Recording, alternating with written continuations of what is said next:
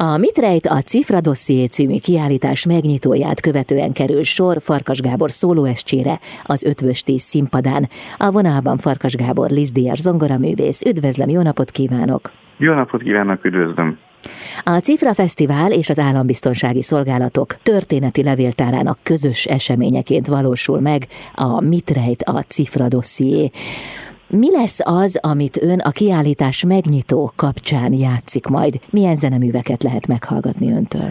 Én úgy gondoltam, hogy cifra, a cifra művészetéhez kapcsolódóan egy elég széles repertoárt szeretnék bemutatni, de mivel Cifra is nagyon sok átiratot játszott, és ő maga is készített átiratokat, ezért gondoltam, hogy rögtön egy, egy olyan Bach darabbal kezdek, amit Egon Petri írt át zongorára, amely kantátának a, a zongoraletétje, egy gyönyörűséges átirat, úgyhogy ezzel a Bach átirattal fogom kezdeni, utána majd egy Schubert szonáta fog megszólalni, jelesül az Ádur szonáta, a kisebb Ádur, és azután majd lesz egy Schumann Arabeszk és a híres Schumann Karnevál című monumentális ciklus, és hát ezt a karnevált egyébként maga Cifra is fölvette, Schubertel is egy nagyon jó kapcsolata volt Cifrának, mert rengeteg Schubert darabot játszott és rögzített, és sőt egyébként, ha jól emlékszem, az egyik első tévéfelvétel, amikor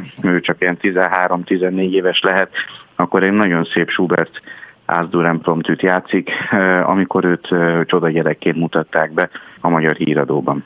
Egyébként milyen szempontok alapján válogatta össze azokat a zeneműveket, amelyeket majd most hallani fog öntől a közönség? Nyilván, hát természetes a, a mostani repertoár az egész, hát zongoristák esetében azért ez egy nem egy nagyon különleges repertoár, mert hát azért ez a klasszikus repertoárnak azért egy része.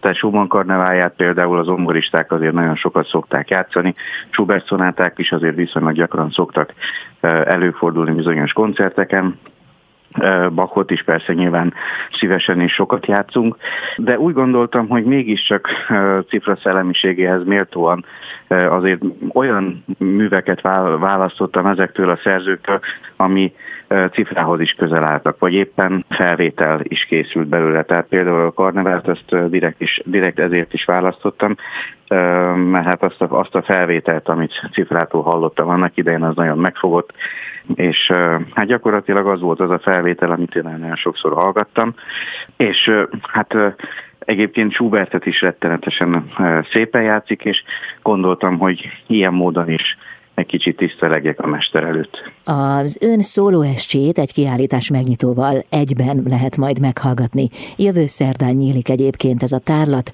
amely bemutatja Cifra György életének egyes rejtett, eddig nem ismert mozzanatait, összefüggéseit, egyben megvilágítja a mai ember számára az állambiztonság működését is. Ön egyébként ott marad majd a kiállítás megnyitón?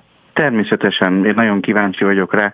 Hát én gyerekkoromban nagyon rajongtam Cifrának a művészetéért, meg hát nagyon szerettem a felvételét, egyébként mind, mind a mai napig vannak bizonyos darabok, amiket nagyon-nagyon szívesen hallgatok vele, és hát tényleg egy elképesztően uh, unikális zongoraművész.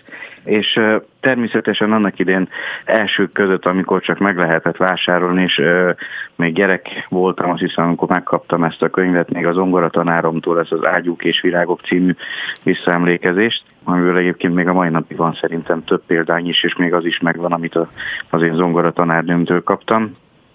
Szóval azért az nagyon nagy hatást gyakorolt rám, és hát ő abban a kötetben nagyon-nagyon pontosan leírja egyébként azokat, a, azokat az élményeket, amik ugye a háborúhoz kötik már a forradalom kitörés. Tehát ugye az egész élete benne van, hogy éppen emiatt nagyon kíváncsi is vagyok erre a kiállításra, hogy hogy pontosan milyen módon figyelték őt, meg milyen feljegyzések készültek róla. Egy picit talán belekukkanthatunk abba is, hogy mondjuk milyen helyeken járt esetleg, vagy, vagy milyen volt emberként. Úgyhogy én kíváncsian várom ezt a kiállítást. Egy művész, alkotóművész számára mit ad hozzá a játékához, hogy a zeneszerző, az adott műszerzője milyen életet élt, hogy milyen hányattatásokon ment keresztül? Hát igazából ez egy olyan dolog, hogy, hogy természetesen a művekre azért mindenféleképpen a, a, az éppen elviselt hányattatások azok természetesen biztos vagyok benne, hogy nyomot hagynak. Ha mondjuk Mozart Ádó szonátája, vagy Rámos szonátájára gondolok, hát az is egy, az is egy olyan darab, ami, ami hát épp, éppen akkor halt meg szegénynek az édesanyját, az egész darabban megjelenik. Tehát Schubert például mindig azt mondta, valaki megkérdezte egyszer tőle, hogy kedves mester, miért, miért ír mindig ilyen szomorú zenét?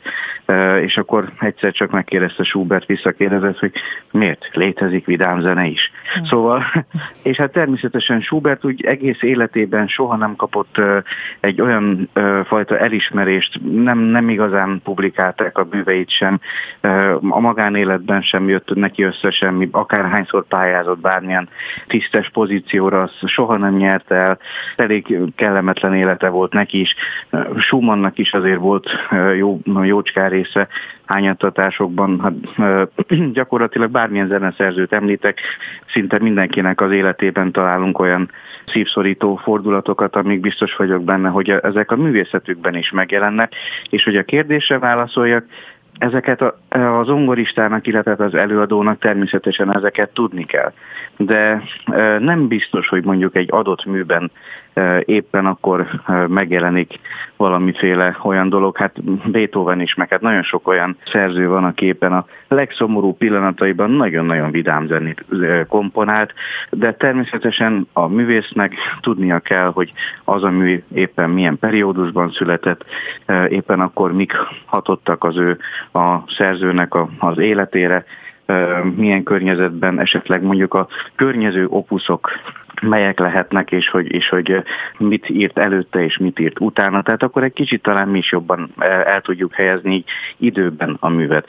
Na de hát mondjuk az interpretálást tekintve természetesen meg kell érteni a darabot, meg kell tanulni a hangokat, természetesen meg kell, írni, meg kell érteni azokat a fajta beírásokat, amiket a, a szerző kért tőlünk.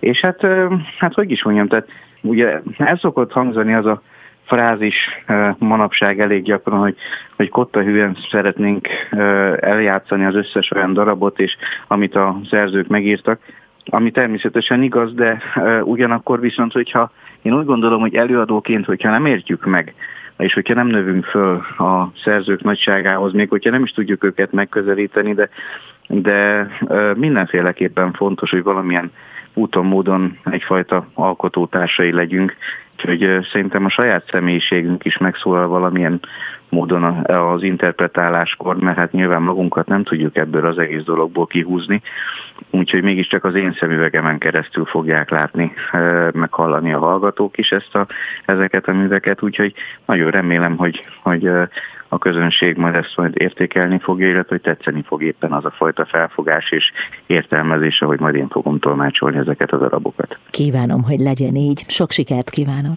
Nagyon szépen köszönöm.